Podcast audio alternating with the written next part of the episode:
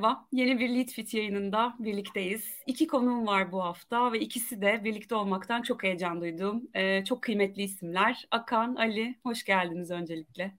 Ya, merhaba, Gözde hoş bulduk. Hoş geldiniz.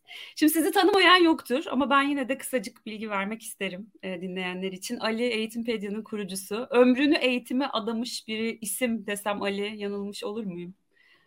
Önemli bir kısmını diye düzeltebiliriz. Evet, evet.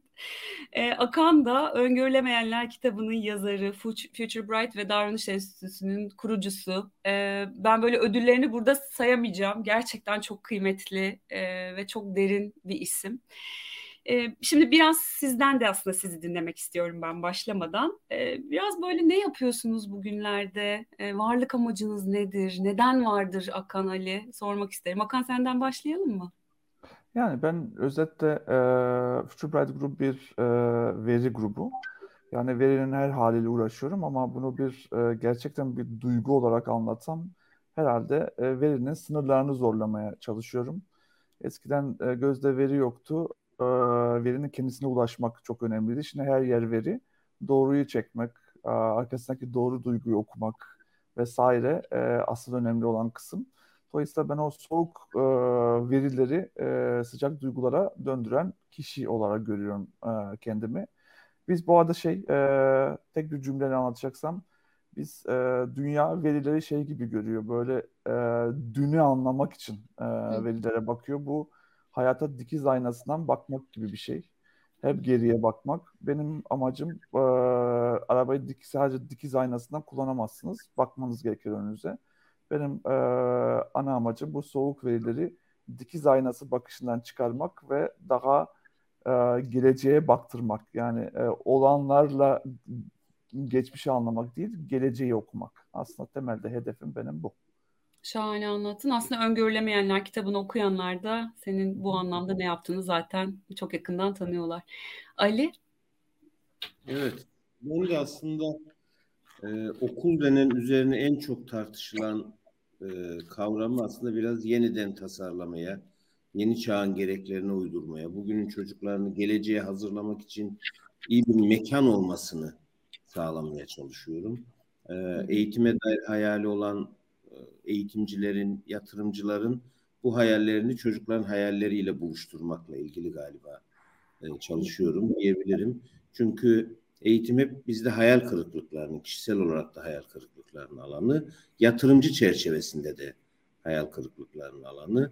E, o nedenle elimden geldiğince hem e, sivil dünya ve siyaset dünyasına hem de yatırımcılar dünyasına iyi bir okul modeli nasıl olur? Çocuğun merkezde olduğu okul modelleri nasıl oluşur ve nasıl sürdürülebilir kılınır? Aslında ben o hayallerin sürdürülebilir hayallere dönüşmesi, daha büyük hayallere dönüşmesi gibi bir e, yol arkadaşlığı yapıyorum yatırımcılara diyebilirim. Ne güzel. Ya ikiniz de aslında böyle varlık amacı ne sorusunu, derin sorusunu o kadar güzel yanıtladınız ki bence hayattaki böyle hani e, gerçekten gurur duyduğumuz başarıların arkasında bu tanımı da böyle net yapabilmek yatıyor galiba. Ben şimdi ikinizi duyar duymaz o da geldi aklıma.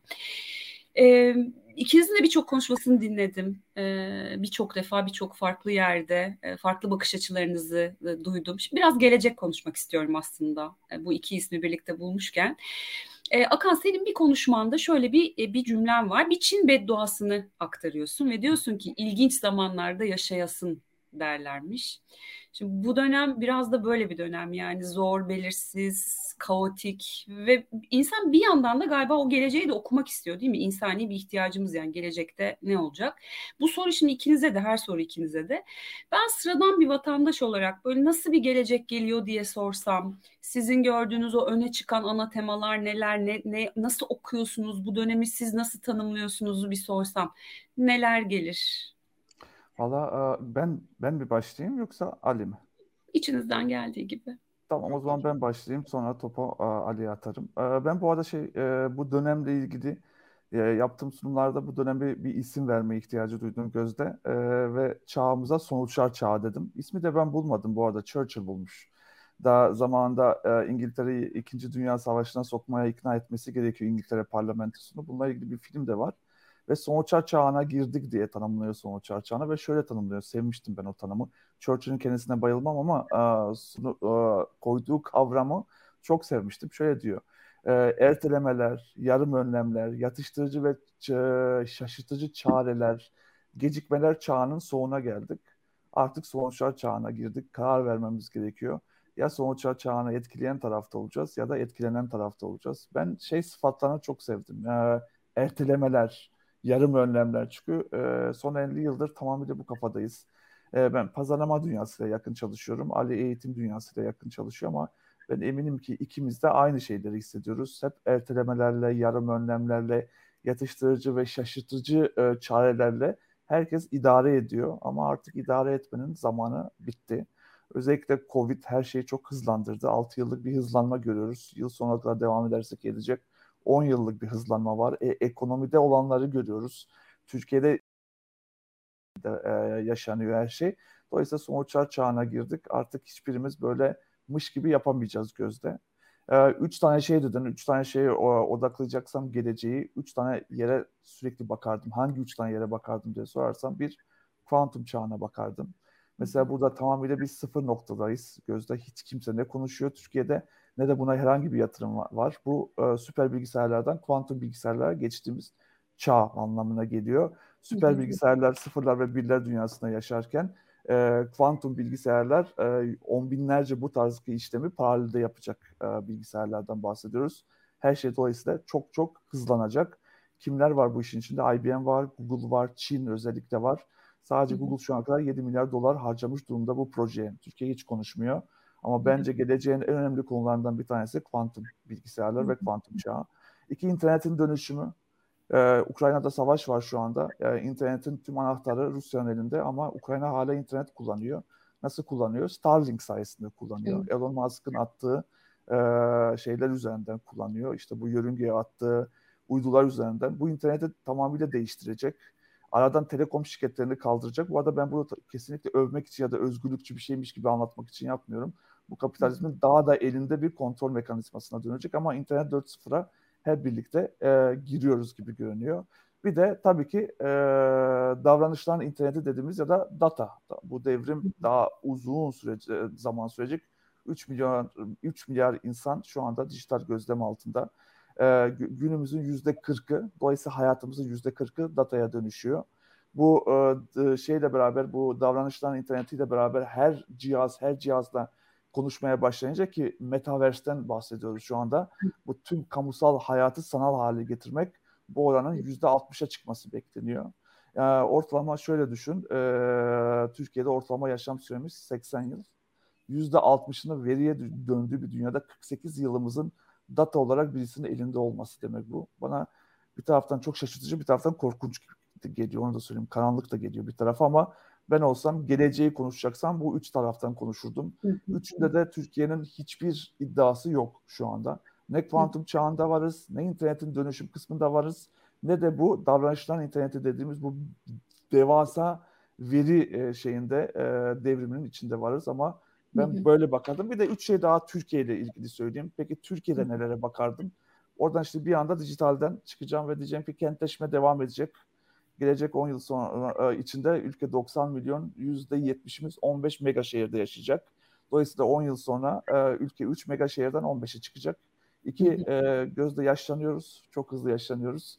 2032 yılında yaşlanma sürecimiz tamamlanacak ve orta yaş segmenti devasa halde büyümüş olacak. Hepimiz gençlik konuşuyoruz ama Orta yaşları kimse konuşmuyor. Üç, e, bu göç e, kolektif kültürün ölümüne, bireysel kültürün yükselişine sebep oluyor. Çünkü büyük şehirlerde küçük metrekayreler, küçük metrekarelerde geniş aile kavramı yok. Geniş aile kavramı şu anda Türkiye'de yüzde on dörde düştü. Dolayısıyla daha mikro aileler, daha bireysel bireyler dünyasına doğru gidiyoruz. Türkiye'de de bu üç tane fenomene bakaraktan Türkiye'yi anlamaya yaklaşıldı. Ee, sen konuşurken bir yandan şaşkınlık, bir yandan korku, bir yandan umut böyle yani umut nereden geldi bilmiyorum ama bir yandan da en azından değil mi? Ya bunu konuşanlar da var. Üç kişi, beş kişi bile olsa umudumu da taşımadım değil. Ali ne dersin? Evet, e, bu arada şahane bir giriş oldu Hakan'ın girişi. Eğitim sisteminde manzara nasıl? Eğitim sisteminin en önemli sorunu İşte Akan gibi profiller eğitim dünyası için sanki fütüristler gibi. Hani şöyle olacak. Diyor, diyorlar değil mi? Asla gelmeyecek bir gelecekten bahsediyormuş gibi bir havayla dinliyoruz. Aslında gelecek çoktan geldi. Eğitimciler örneğin ben son dönemde şey tartışmalarına bak. Gelecekte asla karşılaşmayacağımız meslekler falan diye konuşuluyor ya. Zaten bir sürüsüyle şu anda yaşıyoruz. Yani bir sürü meslek grubu şu anda hayatımızın içerisinde biz gelecekte neyin değişeceğini. Bu biraz bugünle barışık yaşamamak ve bugüne dair strateji geliştirememekle ilgili diye düşünüyorum. Ee, bunu yeniden yakalayabilirsek ben eğitim dünyası açısından örneğin çok önemli bir fırsatın da eş, eşiğinde olduğumuzu düşünüyorum. Türkiye'deki eğitim sistemi açısından. Çünkü pandemi dünyada bir sürü şeyi eşitledi. Geçmişe dair bir sürü şeyin üstünü kapattı. Aslında yepyeni bir şey yaratabiliriz. Yepyeni bir yaklaşım yaratabiliriz. Biz burada ya geçmişe referans gösteriyoruz. Yani geçmişin kapanmamış tartışmalarını ya da geçmiş altın çağlara gönderme yapıyoruz. Yani bu biraz nostalji nedirle ilgili geçmişte bir şey okumuştum. Çok beğendiğim bir tanım yap. Yani bugününden memnun olmayan insanın geçmişe dair referans arayışı aslında. Neydi o güzel günler? Şimdi herkesin bir neydi güzel günleri var. Kimininki köy enstitüsü, kimininki imam hatip, kimininki Anadolu liseleri, kimininki okuduğu köy okulu. Herkes oraya referans gösteriyorsa müthiş bir mutsuzluk var demektir. Şimdi son dönemde bir eğitimle ilgili bir çalışma yürütüyoruz. Saha araştırması da yaptık orada. Yüzde 85 şu anda Türkiye'de eğitimden mutsuzluk oranı. Yüzde 85. Yani Türkiye bir tek konuda mutabık olabilmiş sonunda. Hani ya her konuda ayrışıyoruz diyoruz ya. Türkiye şu anda bir tek konuda mutabık. Eğitim iyi değil. Şimdi bunu 3 yıl sonra 5 yıl sonra değiştireceğimizi konuşamayız. Çünkü o 3 yılın 5 yılın içerisinde Türkiye'de her çağ nüfusu dediğimiz yani her okul yaş grubundaki çocuk sayısı ortalama bir buçuk milyon. Yani yedi yıl sonra ertelediğiniz zaman her bir buçuk milyonluk çocuğun geleceğini yok ediyorsunuz. Yani on milyon kişinin e, geleceğini etkileyecek kararlar ya bir gelecek bir gelsin de bir şeyler olsun da diyemeyiz. Bugün bulunduğumuz anda kendi çocuğumuzdan başlayarak, çevremizdeki insanlardan başlayarak daha iyi nasıl eğitim alacağına dair e, hemen aksiyona geçmemiz gereken bir dönemdeyiz. Çünkü e, işte akan kuantum çağı dedi ya yani bu bir zaman hız çağı. Şimdi bu hız çağını e, nasıl yakalayacağımızla ilgili hızla ilgili müfredata bir şey koyarak çözemeyeceğiz sonuçta bu işleri. Bu çok yavaş bir yöntem. Yani eski bir yöntemle yeni bir şey yapmaya çalışacağız. O yüzden şu anda zihinlerimizin açık, esnek bir şekilde çocuklarımızın bu çağa nasıl adapte olacağı ile ilgili hemen eyleme geçmemiz gereken bir dönemdeyiz. Bunun da yolu bitti. Pandemi o anlamıyla başımıza gelmiş bir şeydi. Başımıza gelmiş şeyleri kaderimiz gibi yaşayıp hiçbir şey öğrenmeden de hayatımıza devam edebiliriz. Bir şey yaşadık. Bir vaka yaşadık.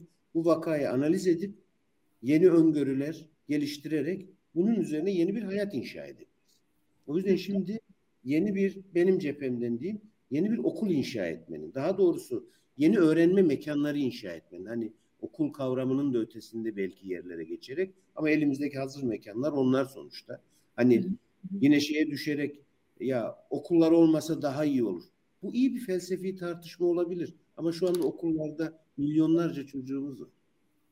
Yani o milyonlarca çocuk bizim felsefi fantazilerimizi beklemek durumunda değil yani. Yarın sabah değiştirebileceğimiz şeyler. O yüzden şey de duyuyorum senden değil mi? Evet yani hızlanmak zorundayız. Hı hı. Çünkü hayat bize rağmen hızlanıyor. Onunla aynı tempoya gelemezsek çünkü ritim bozulur. Hani ben çok severim o akış kavramını yani yaşamın içerisindeki o akış. Hani akış her zaman bizde şöyle ya sanki yavaşlık gibi algılanır. O su hızlı akıyorsa o hızda akmak zorundayız. Durulmak isteyebiliriz, yavaşlamak isteyebiliriz. Bunlar çok iyi. Ama karar vericiler, etkileyiciler, politika yapıcılar, uygulayıcılar düzeyindeysek şu anda o büyük ritim, o büyük akışın içerisinde duran her şey sürüklenmeye başlıyor. Yani hı hı. hızlanmayalım derken sürüklenebiliriz. O yüzden o akışa dahil olmak, şu anda hayatta ne oluyorsa onun bir parçası olmak. Bence e, eğitimciler açısından ana gündem bu olmalı. Yani geçmişin ya da geleceğin parçası olmak kolay bir şey. bugünün parçası olmak, bugünün üreticisi olmak bence daha kıymetli şu dönemde. Kesinlikle. Aslında ikinizden şöyle bir ekleme yapayım. Bence Ali çok iyi bir şey söyledi. Ya regresyon ya dikiz aynasından çok geçmişte kalıyoruz ya da öyle bir gelecekten bahsediyoruz ki ne zaman geleceğini bilmiyoruz. Oysa ki maç şimdi oynanıyor ve 75. dakikadayız. 15 dakikamız var 90. dakika. Kimse maçın şu anki halini konuşmuyor. Ligin 10 sene sonraki halini konuşuyoruz. Oysa ki şu an maç 75. dakikasında. Evet. Bu da şey mi ya mesela şimdi ikinizin söylediklerini de bir kendimce hani nasıl duyduğumu toparlayacağım ama ne kadar çok konuşuluyor değil mi? İşte gelecek, gelecekte ne olacak, ne geliyor, geliyor gelmekte olan trendler neler falan bunları konuşmakla ilgili bir derdimiz yok bence. Şirketler içerisinde de öyle. Ama anlamlandırmak ve o dinlediğim trendlerden şirketime ne çıkardım yani belki e, bizi izleyen organizasyonlar adına ya da bireyler adına ya kendi içinde bulunduğum sisteme ne çıkardım sorusunu sormak için biraz daha reaktif kalıyoruz sanki. Ee, biraz mikro bir yere doğru da aslında taşıyacağım sizi bu e, büyük resimden. İkinizin de işi insan aslında değil mi? Yani insanla çalışıyorsunuz. Ee, ve ne oluyor da e, o değiş akılmıyor mesela Ali'nin söylediği gibi. Ne oluyor da Akan'ın söylediği onlar ya nasılsa gelecek işte torunlarım görecek e, ben de böyle hani konforumda durayım diyoruz biz bizler ve hani sistemler diye de düşünebiliriz belki. Biraz onun nedenlerini sormak isterim size. O zaman Ali'ye atıyorum topu. Hep ilk ben olmayayım istiyorsanız. Tamam. Ee, şimdi bunun ilk kısımda biraz bahsettiğim nedenleri var. Dedim bu belki de anda kalmakla ilgili. Hani işin bir kısmında anda kalmakla ilgili e, becerimiz yok. O yüzden hani biz okullarda diyoruz ki artık çocukların meditasyon yapması ya da diğeriyle ilgili anda kalma becerileri güçlü olsun dediğimiz şey bir taraftan bu. E, bunda bence bir sorunumuz var. Toplumsal olarak da e, bir sorunumuz var. İki, e, bu sonuçlar çağı dedi ya Hakan yine başta çok güzel bir giriş yaptı. Hep erteliyoruz. Yani bunun olmamasının bir nedeni hep ertelemek. Ertelemenin birkaç nedeni olabilir. Bir elimizde iyi bir enstrüman yoktur. Çözmeyi bilmiyoruzdur. Bunu çözmemeyi tercih ediyoruz ya da elimizde iyi çözüm yok gibi sunuyor olabiliriz. Bir taraftan aslında enstrümanlarımızın bu konuda eksik olmasıyla ilgili bir kısım var. Şirketler ya da kişiler düzeyindeki en önemli problem ben kendi çalıştığım sektör açısından söyleyeyim. Berrak zihinlere sahip değiliz.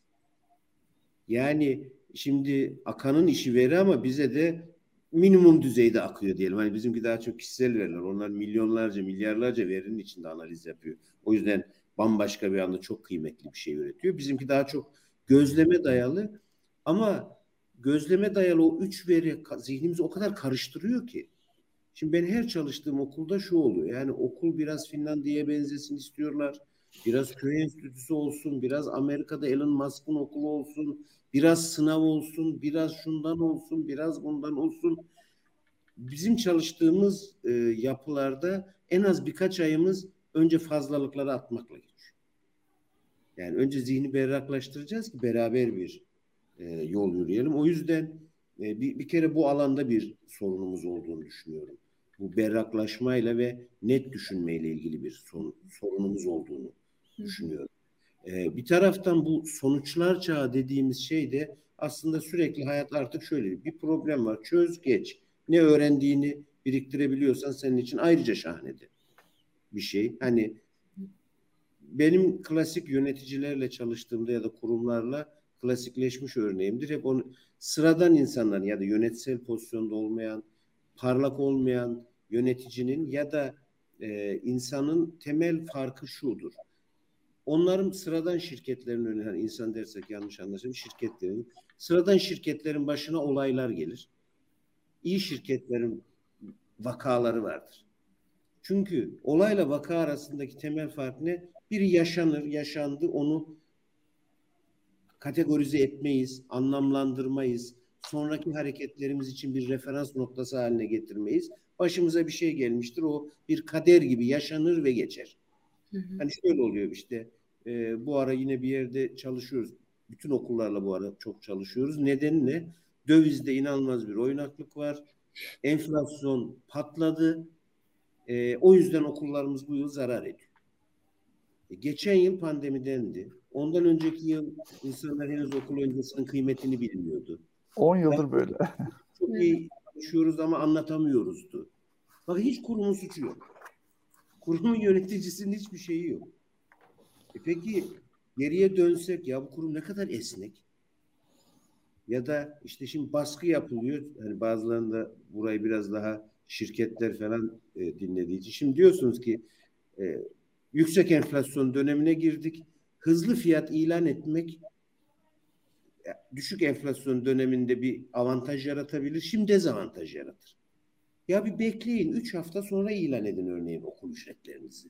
Bir görün. Velinize de mahcup olmayın. Siz de mahcup olun. Hayır. Bir telaş bunu yapacağız. Biz hep biz hep Ocak'ta ilan ederiz. Ama bu Ocak başka hiçbir ocağa benzemiyor ki. Esneklik. Esneklik. Okuyabilmek. Evet. Tabii o da ancak ne oluyor? Bir karşıdan gelen şeyleri kurumsal ya da kişisel hafızamızla buna benzer ne yaşamıştım? Bu kriz daha önce benzer krizden çıkmamı sağlayan becerim neydi?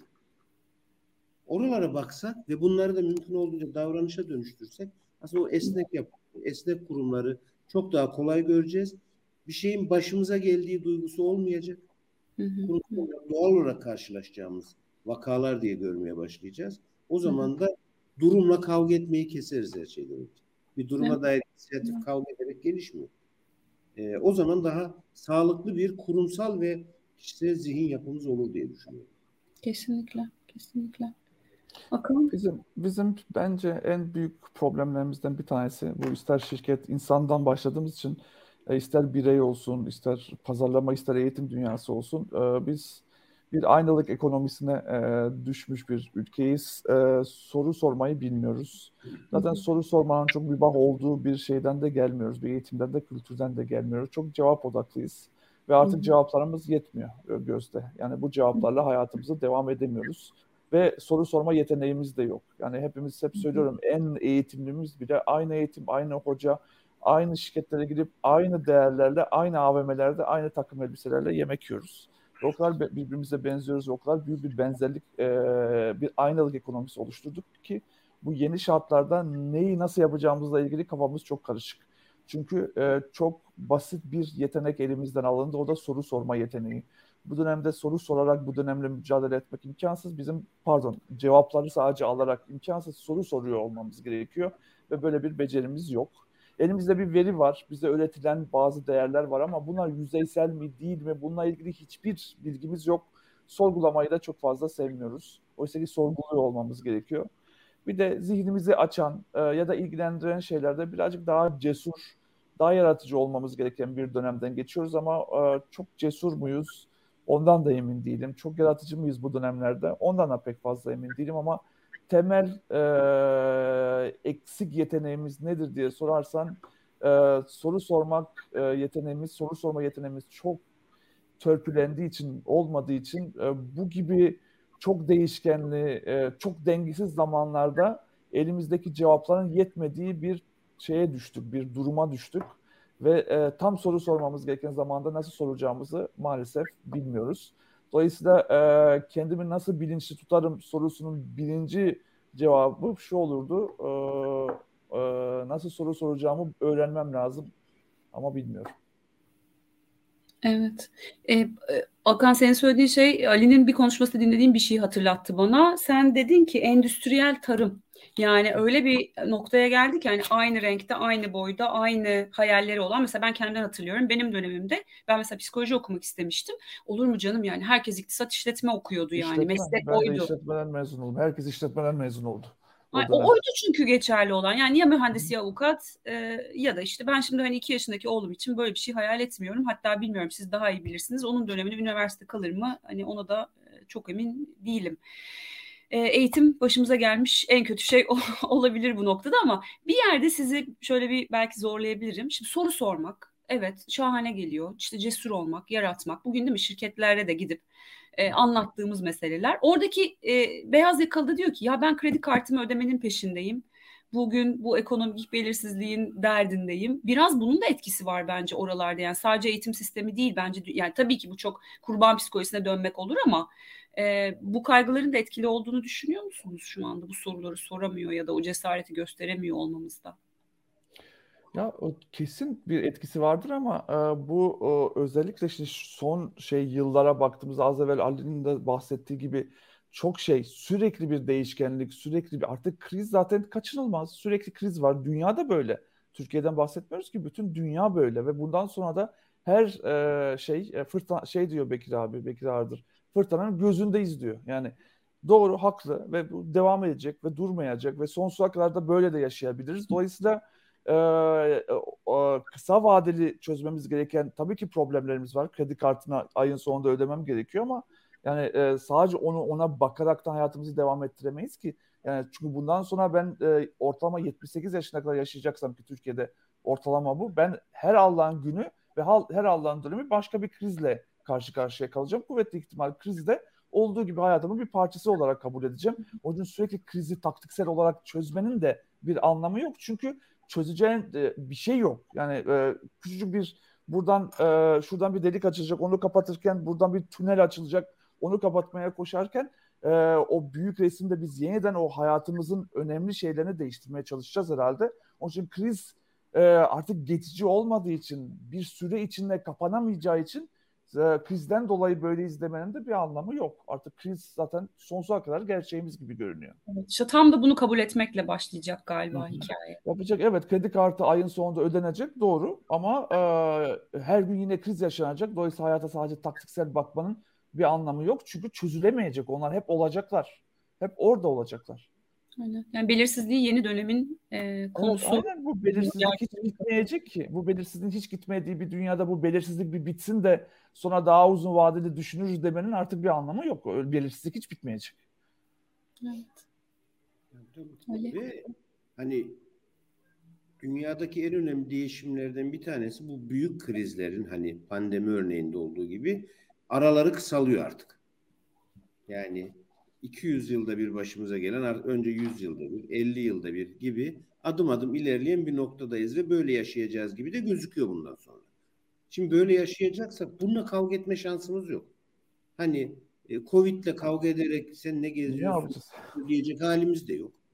Şimdi bu yokken o yoksa da başka bir şey var bu arada. Hani bugün enflasyonla mücadele ediyoruzdur.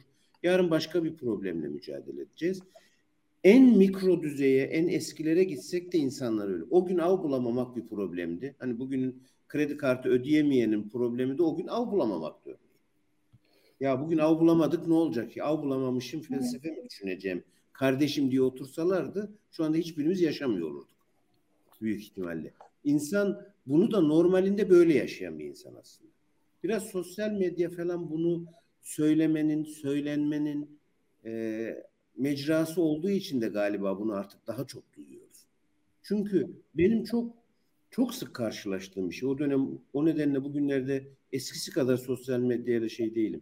Hışır neşir değilim. Çünkü sosyal medyadaki yaşamla gerçek yaşam arasındaki makas bence gittikçe artıyor. Yani o Akan'ın e, hepimizin dilini artık yerleştirdiği diyelim yankı odaları diye tarif ettiği alan hakikaten hele hele Akan'dan onu dinleyip onun üzerine de biraz bakınca şoka uğruyorum. Yani şöyle düşünün ben bu hafta e, üç ayrı ile gittim. Bir sürü yatırım konuştum. Hayalleri olan bir sürü insanla nasıl büyüyecekleriyle ilgili şeyler konuştum. Yani şöyle düşünün. Bu hafta görüştüğüm bir aile e, hanımefendi 69 yaşında, beyefendi 74 yaşında ve hayalleri olan okulu kurmak istiyor. Yani onların da sorunları var, onların da çocukları var. Bir şey Hayat devam ediyor, ediyor. Bizim Aynen hayat hayalimizdi. Bununla ilgili nereden nasıl kredi kullanacağız, ne yapacağız, finansmanı nasıl olacak, kadrosu nasıl gelecek?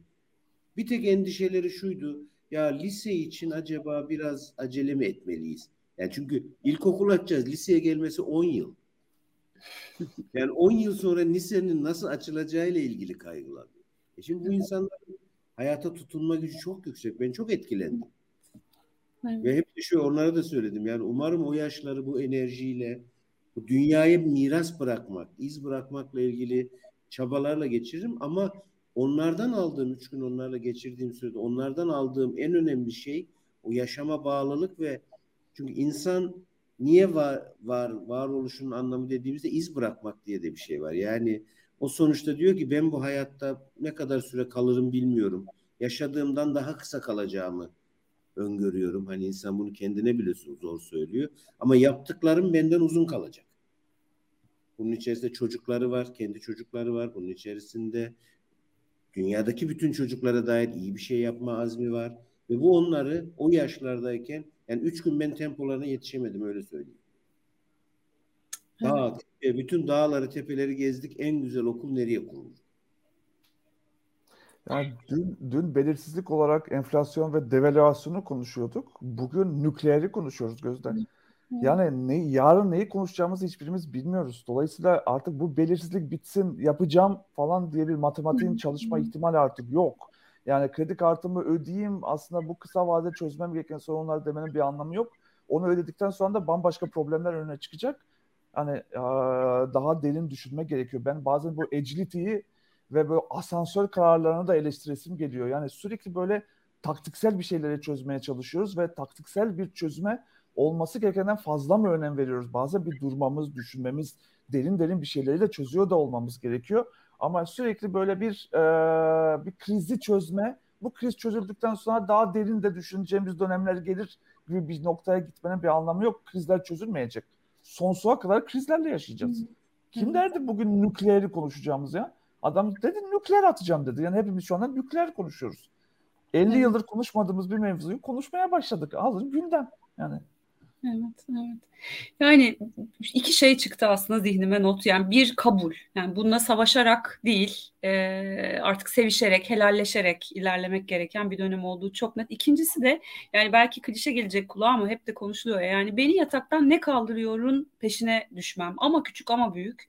Yani o iz ne? Ya benim bireysel olarak yaşantımda ya da şirket de olabilir. Yani o, o nedenin, o amacın peşine düşmek herhalde hem kendi iç mikro krizlerimi hem dünyadaki olan biteni anlam vermek, cevap bulmak ve ayakta kalmak, o dirayetli kalmak adına e, sanki anlamlı olabilir. E, Akan senin e, kitabında böyle altını çizdiğim bir cümle var. Vermediğiniz her yanıt sizin adınıza verilecek. Dolayısıyla kendi yanıtlarımızı vermeye e, ve onun üstüne düşünmeye çok ihtiyaç duyduğumuz bir e, dönem oldu. Ben şöyle söyleyeyim, şöyle bir ekleme yapayım. Ee, birazcık bilgi e, ihtiya bilgi ihtiyacı metodolojilerimizi birazcık yapılandıralım.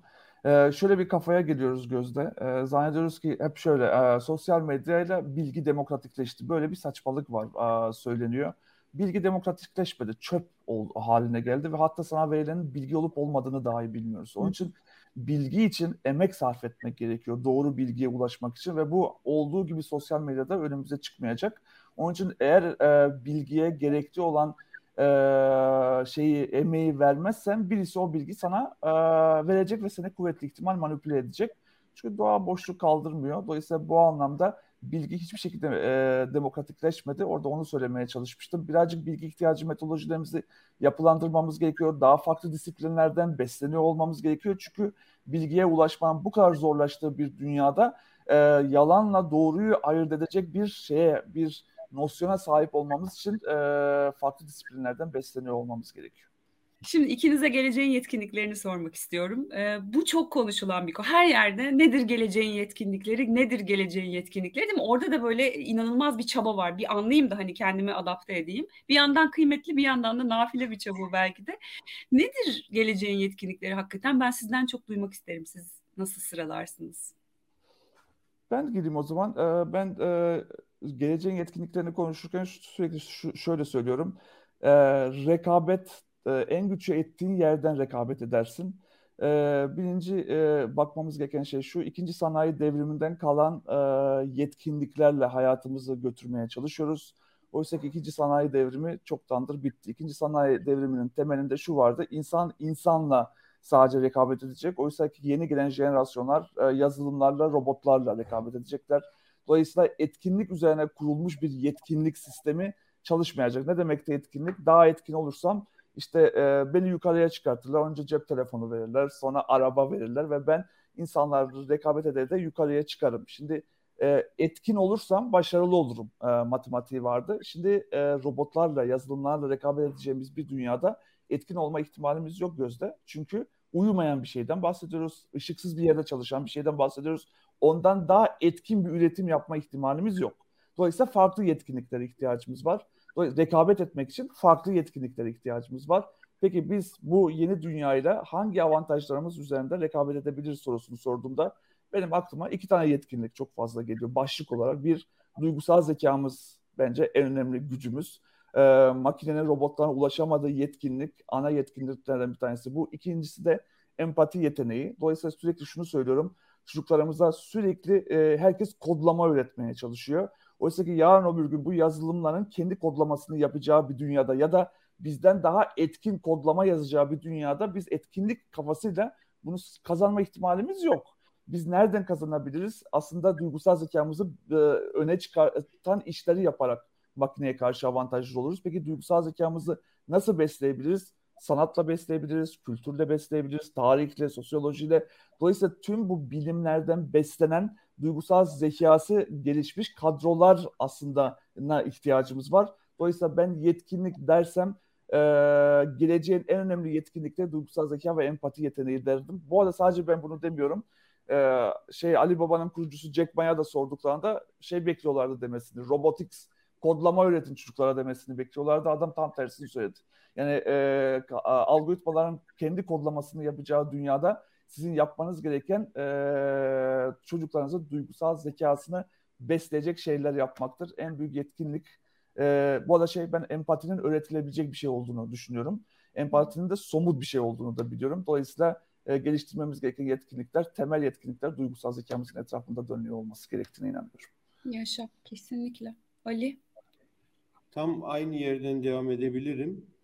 Bizim o geleceğin yetkinlikleri diye aradığımız şeyin bence şimdi Akan orayı çok iyi özetledi. Sanayi devrimi arada bir kesit. Yani o sırada insanlığın bir ihtiyacı vardı. Sanayi ile ilgili bir ihtiyacı vardı. Bunu robotlar ya da başkası yapamadığı için insanı robotlaştırarak açtık orayı.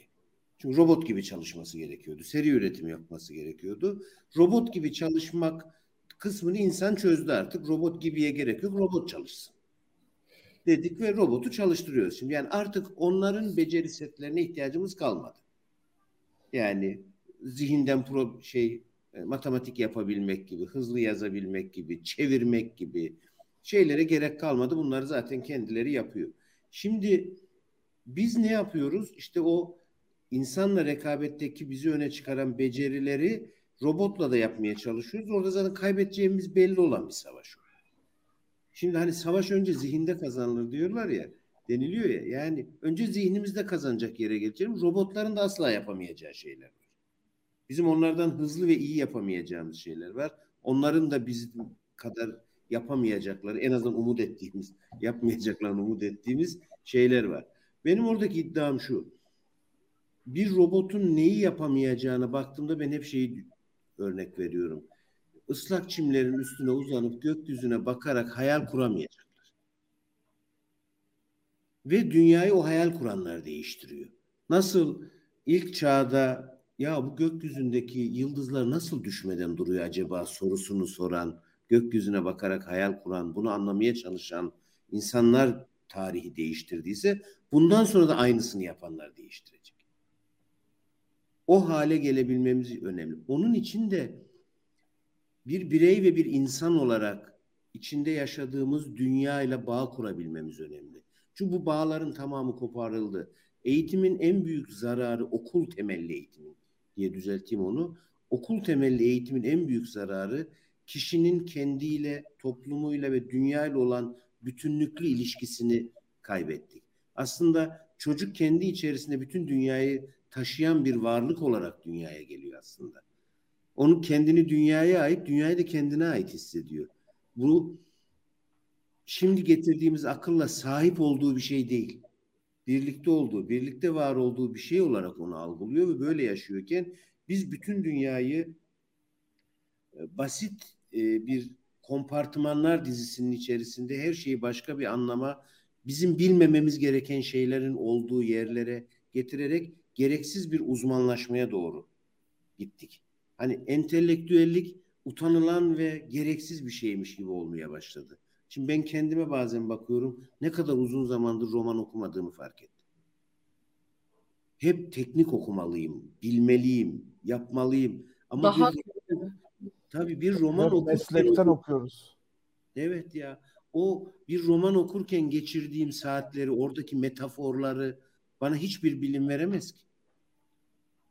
O metaforlar bu da neyle olur? İşte dünya ile kuracağımız ilişkiyle olur.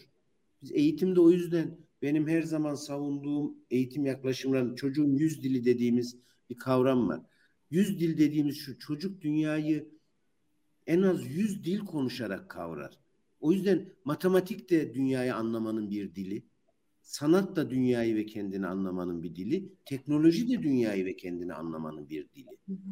Dil, niye dil kavramını kullanıyoruz orada? Bir iletişim. İşte e, Akan'ın empati vurgusu o yüzden çok değerli orada. Çünkü empati için, empati bizde hep şöyle ya işte kendini gözlerin yerine koymak. Kendini gözlerin yerine koymak diye bir şey yok bu arada. Bu başlı başına mümkün olmayabilir. Gözdenin gözdeyi anlama çabası aslında. O çabanın sürekli hale gelmesi öğretilebilir bir şey. Her defasında başaramayabilir. Akan'la bir konuda çok iyi empati kurarım ama bir konuda hiç kuramayabilirim. Ama empati çabamın sürekli hale getirirsem bunun oranını artırmaya başlarım. Yaşa. Yaşa. Bunları çocuklarımıza kazandırmak zorundayız. Bir de şöyle teoriler var ya Ali abi bu 10 bin saat uzmanlığı Malcolm Gladwell bunları alkışladık. Buyurun 10 bin saat uzmanlığı yap da gör ne olacak. Yani o kadar dar perspektifte uzmanlığa doğru gidiyoruz ki bu tarzdaki uzmanlıklar bir makinenin tarafından çok daha etkin yapılacağı kesin. Çok daha entegre düşünen beyinlere ihtiyacımız var. Çok farklı multidisipliner düşünebilen kafalara ihtiyacımız var. 10 bin saat uzmanlığıyla hayatta kalma ihtimalimiz yok ki zaten şunu da söylüyoruz. Belki de biz e, üniversiteden bir meslekle mezun olan son jenerasyonuz. Bizden sonraki jenerasyonlar meslekle dahi e, mezun olamıyorlar. Bugün ekonominin Nobel'lerini psikologlar alıyorlar. Yani buyurun e, 10 bin saatlik ekonomi uzmanlığı yap da al alabiliyorsan e, e, ekonomide Nobel'i alamıyorsun ki. Dolayısıyla e, uzmanlıkla ayakta kalma ihtimali de yok. Burası da kesin. Oraya çok bir e, gözde bir şey söylemiştim bir Böyle. ekleme yapmak isterim. Tabii. Hani üniversite kalacak mı dedik ya bence üniversite kalacak ve kalmalı ama meslek edindirme yeri olarak değil. Gerçek amacına gerçek amacına hizmet etmek üzere, akademik çalışma yapmak üzere, temel bilimleri geliştirmek. Yani insanı, doğayı ve insan doğa ilişkisini anlamak üzere gerçek fonksiyonuna dönecek. Yani bir üniversiteye gitmek, bunca yıl çalışarak bir meslek edinme dönemi bitecek. Ama biz üniversite bitecek diye bunu okuyoruz. Bu çünkü başka bir üniversite hayal etmiyoruz ki. Üniversite bu işi yapara inandık artık. Ama üniversite evet. gerçek fonksiyonuna döndüğünde bu bahsettiğimiz çimlerin üzerinde hayal kuran insanların kendini, insanı, dünyayı anlama çabasının bence yeniden merkezi de olacak üniversite. Siz bunları söylerken bir aklım Eric Berne gitti diyor ya e, çocuklar prensler, prensesler olarak doğuyor anneleri babaları sistemler tarafından öpülüp kurbağaya çevriliyorlar e, onu deneyimlediğimiz bir, bir dönem. Şimdi çok derin bir şey sormayacağım. Eğitim sistemi nereye evrilsin zaten biraz konuştuk ama ben çok sahici böyle iki yaş annesi, iki yaşında bir bebek annesi. Sizin de çocuklarınız var biliyorum. Ya, anneliğimden doğru soracağım. Evet kodlama değil, evet duygusal zeka. E, ama bana biraz nasılları da söyler misiniz sizin baktığınız yerden? Yani e, bir yandan çünkü orada akademik başarının pompalandığı, başarı tanımının böyle anlaşıldığı bir dünya da var. Anne babaların en büyük ikilemi de o galiba yani akademik başarı bir tarafta işte nasıl rekabet edecek çocuğum ama bir yandan da bu konulara eğilmek. Nasıl kurarız oradaki dengeyi? Ne önerirsiniz? Biz anne babalara diye böyle bir size sorayım. Evet.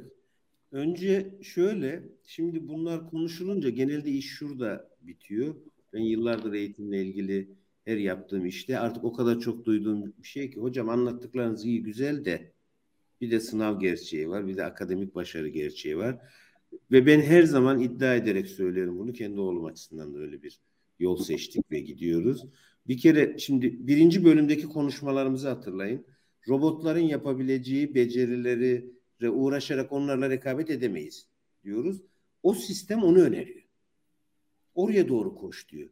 Ben şimdi kendi oğluma şunu söylüyorum. Oğlum çok avantajlı bir dönemdesin. Herkes oraya doğru koşuyor ama dünya oraya doğru gitmiyor. Çok avantajlı bir dönemdesin. Yani benim dönemimde Türkiye'de kalmayıp dil öğrenerek Amerika'ya gidenler çok iyi bir yöne koşuyordu. Bizim koşamadığımız bir yöndü. Orayı kaçırmıştık. Şimdi ben kendi oğlum açısından öyle bir avantaj görüyorum. Yani sen bir, mesela ben onu temel bilimlere yönlendiriyorum. Asla meslek edinmek için bir üniversite, şu üniversiteye gideyim, bunları geç. Dünya nasıl değişirse değişsin, sen temel paradigmaları güçlü bir birey olarak bu değişimleri bekliyor olursan zaten kendine bir yer bulacaksın. Yani o fütüristik bakışlarla ilgili başlangıç eleştirimi söyledim ya. Hep bir sonraki. Bak 20 yıl sonra da e, varsayalım üniversite ortadan kalktı. E, yepyeni bir şeyin daha ortadan kalkacağını konuşacağız. Ama o sırada ben Türkiye'deki eğitimcileri şeye çok benzetiyorum.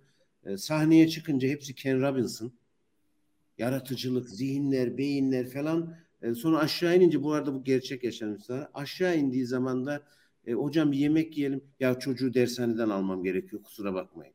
E hocam sahnede biraz önce Ken Robinson'dın, yaratıcılıktı. Başka bir şeydi. Ne oldu şimdi yani? O yüzden e, korkmadan orada ilerlemek bence daha önemli. Bir eğitimci olarak belki hiç e, söylememem gereken bir şeyi de söyleyeyim bu sohbetin e, keyifli heyecanı içerisinde. Okul sizin çocuğunuzun ne bir şey yapacak ne bir şey olmasına engel olacak. O kadar da hayatın merkezine her şeyden önce koymayın. Okulu hak ettiği gibi yaşamın iyi bir kısmı. Yani keşke tamamen özgür bir ortamda özgür alanlarda çocuklarımız eğitilseydi. E bu da öyle değil. Artık kentte yaşıyoruz. Böyle bir şansımız da yok. Böyle bir çünkü yeni doğa hep şöyle oluyor ya çocukları doğada eğitin. E şu çağda bence bu da doğru değil. Ormanda yaşamıyoruz ki her gün orman okulunda eğitelim çocuğu. Kentte yaşıyoruz. Yani yeni doğa bu. Bak yüzde yetmiş dedin değil mi aklımda doğru hatırlıyorum kentte yaşam. Yüzde yetmiş. Bu çocuklarımızın yüzde yetmişi kentte yaşayacak. O zaman kentli bir hayatı deneyimlemeleri gerekiyor. Gökdelen de bu yeni doğanın bir parçası. Bunlarla savaştırarak, bunlarla kavga ettirerek bir iş yapamayız ki. O yüzden onun başına iş gelen, dünyayla kavga eden değil, e, doğru yaşayan, onun içerisinde güzel değişimler yaratabilen bir birey olabilmesi için bu geleni karşılamak önemli. Yani o yüzden bir kere okullar ne yapar kısmında dediğim gibi eğitimci olarak bunları söylerken biraz çekiniyorum ama hakikaten bir şey yapamaz. Çok rahat ve sakin olun. Çocuğunuzun iç huzuru, ailenizin iç huzuru, dünyayı yaşama biçiminiz bunlar doğru olursa bir okul çocuğunuza hiçbir şey yapamaz zaten. İyi ya da kötü anlamda. Çok iyi geldi. O kaygılı bakmayın derim yani. Ben daha e, şöyle e, bu konunun uzmanı Ali abi olduğu için tek şunu ekleyebilirim. Bugünün şartlarında da çocuklarımızı multidisipliner yetiştirebiliriz gibi geliyor bana. Hem okullar hem üniversiteler bu anlamda e, bir dönüşme de uğradılar. Hani az evvel ekonomist ekonomi şeyini Nobel'ini alan psikologlardan bahsettik. Dolayısıyla bu tarzdaki multidisipliner bir eğitim almak bir üniversiteden okullarda imkansız değil ya da bir okuldan birazcık bu talepleri bu yönde e, koymak lazım okulun önüne. Yoksa okullar şu anda bu yete- şeyleri, bu altyapıyı da sunuyorlar. Daha multidisipliner bir şekilde yetiştirmek şu anda bana imkansızmış gibi gelmiyor. Hı hı hı.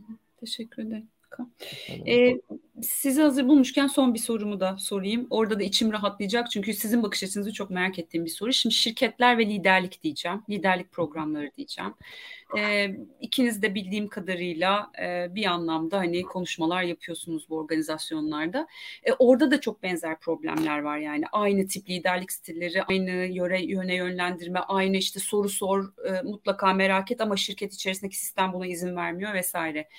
E, var mı orada gözleminiz, yanlış yapıyoruz dediğiniz öneriniz, bakış açınız?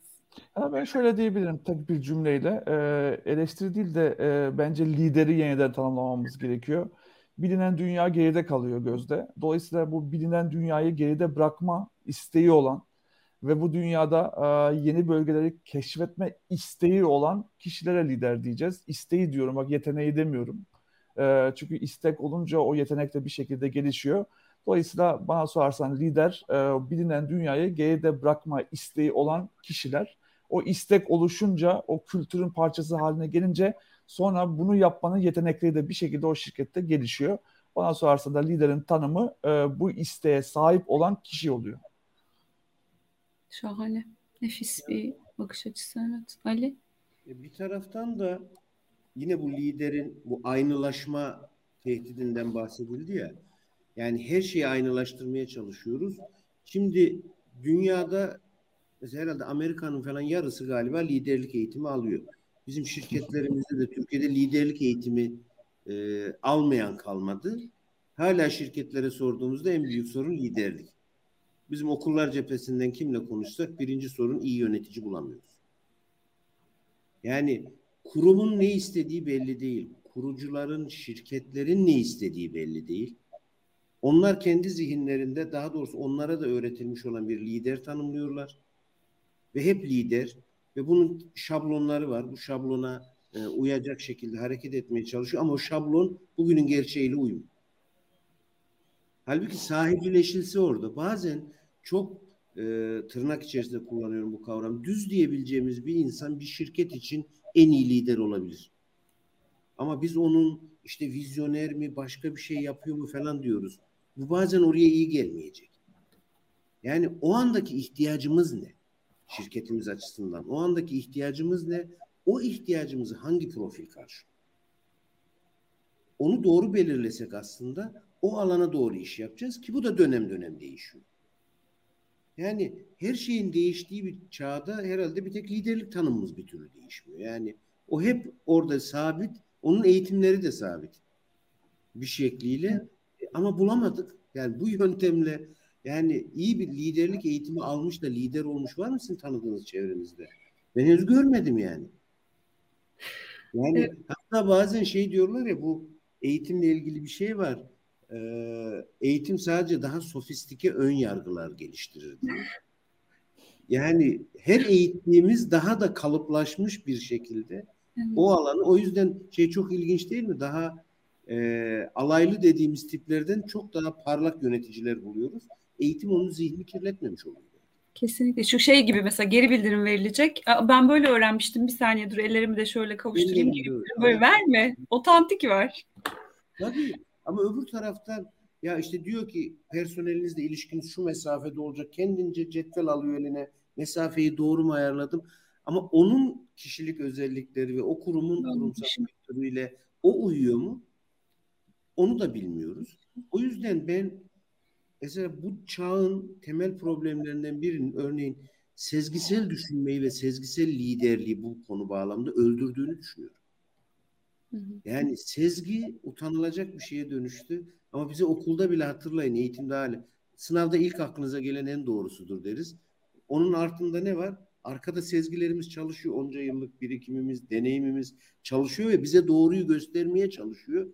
Ama eğitim ve aldığımız işte bilim ve eğitim gerek bazen orada önümüzde bir perde gibi iniyor. Evet. Onu aşıp güçlü sezgisel bakış açılarımızı öldürüyoruz. Sonra parlak lider bekliyoruz. Parlak lider sezgileriyle hareket edebilir. O yüzden bir liderlik eğitimde en önemli şey herhalde cesareti verebilmek. Cesur olursa lider olabileceğini söylemek ve hangisinin de hangi anda cesaretle lider olacağını gerçekten bilmiyoruz. Herhalde Ukrayna liderinin büyük Cumhurbaşkanı'nın büyük bir lider olacağını e, sanırım beklemiyorduk. E, ama evet. o da e, belki de sanatçı olduğu için o şeyde olduğu için günü evet. geldiğinde öne çıkma becerisini gösterdi. Teknik olarak iyidir kötüdür bilemeyiz. Ama bir sürece liderlik etme konusunda bir başarı gösterdi. Evet. Bu Michelangelo'ya sormuşlar heykelleri nasıl yapıyorsunuz? Taşın fazlasını atıyorum geriye heykel kalıyor demiş ya. Ee, biraz onun gibi yani o heykeli bulmak. Ee, hiç kapatmak istemediğim bir sohbet olduğuna yemin edebilirim ama kanıtlayamam. Ama kapatacağım artık sizi de e, fazla yormadan. Çok çok keyifliydi. Ben bir, bir tane bir soruyu en son böyle araya sıkıştırayım ondan sonra güle güle diyeyim. Ne okuyorsunuz şu günlerde? Akan sana sorayım mı? Ya da böyle bir tane bize önersene şunu okuyun dediğin. David Eagleman'ın Beyninin Gizli Hayatı Incognito'yu okumalarını öneririm. Ali sen? Ben e, şimdi etrafa da baktım masada mı ismini şey yapayım. Roman okumuyorum deyince bir arkadaşım önerdi. E, iletişim yayınlarından Kün diye bir roman e, ona başladım. Evet işte yazarını da duymamıştım. E, Ankara kökenli olduğum için bir Ankara hikayesi anlatılıyor. E, dün başladım. Şahane gidiyor. E, onu önerebilirim ben. Teşekkür ederim. Akan bir şey söyleyecektin. Yok bir şey eklemeyecektim. Tamam tamam. Çok teşekkür ediyorum ikinize de. Şahaneydi. Bana hem sorular hem cevaplar verdiniz, bıraktınız. Tadı damağımda kaldı. Umarım izleyenler için de aynı e, tadda olmuştur. Görüşmek üzere en kısa zamanda tekrar.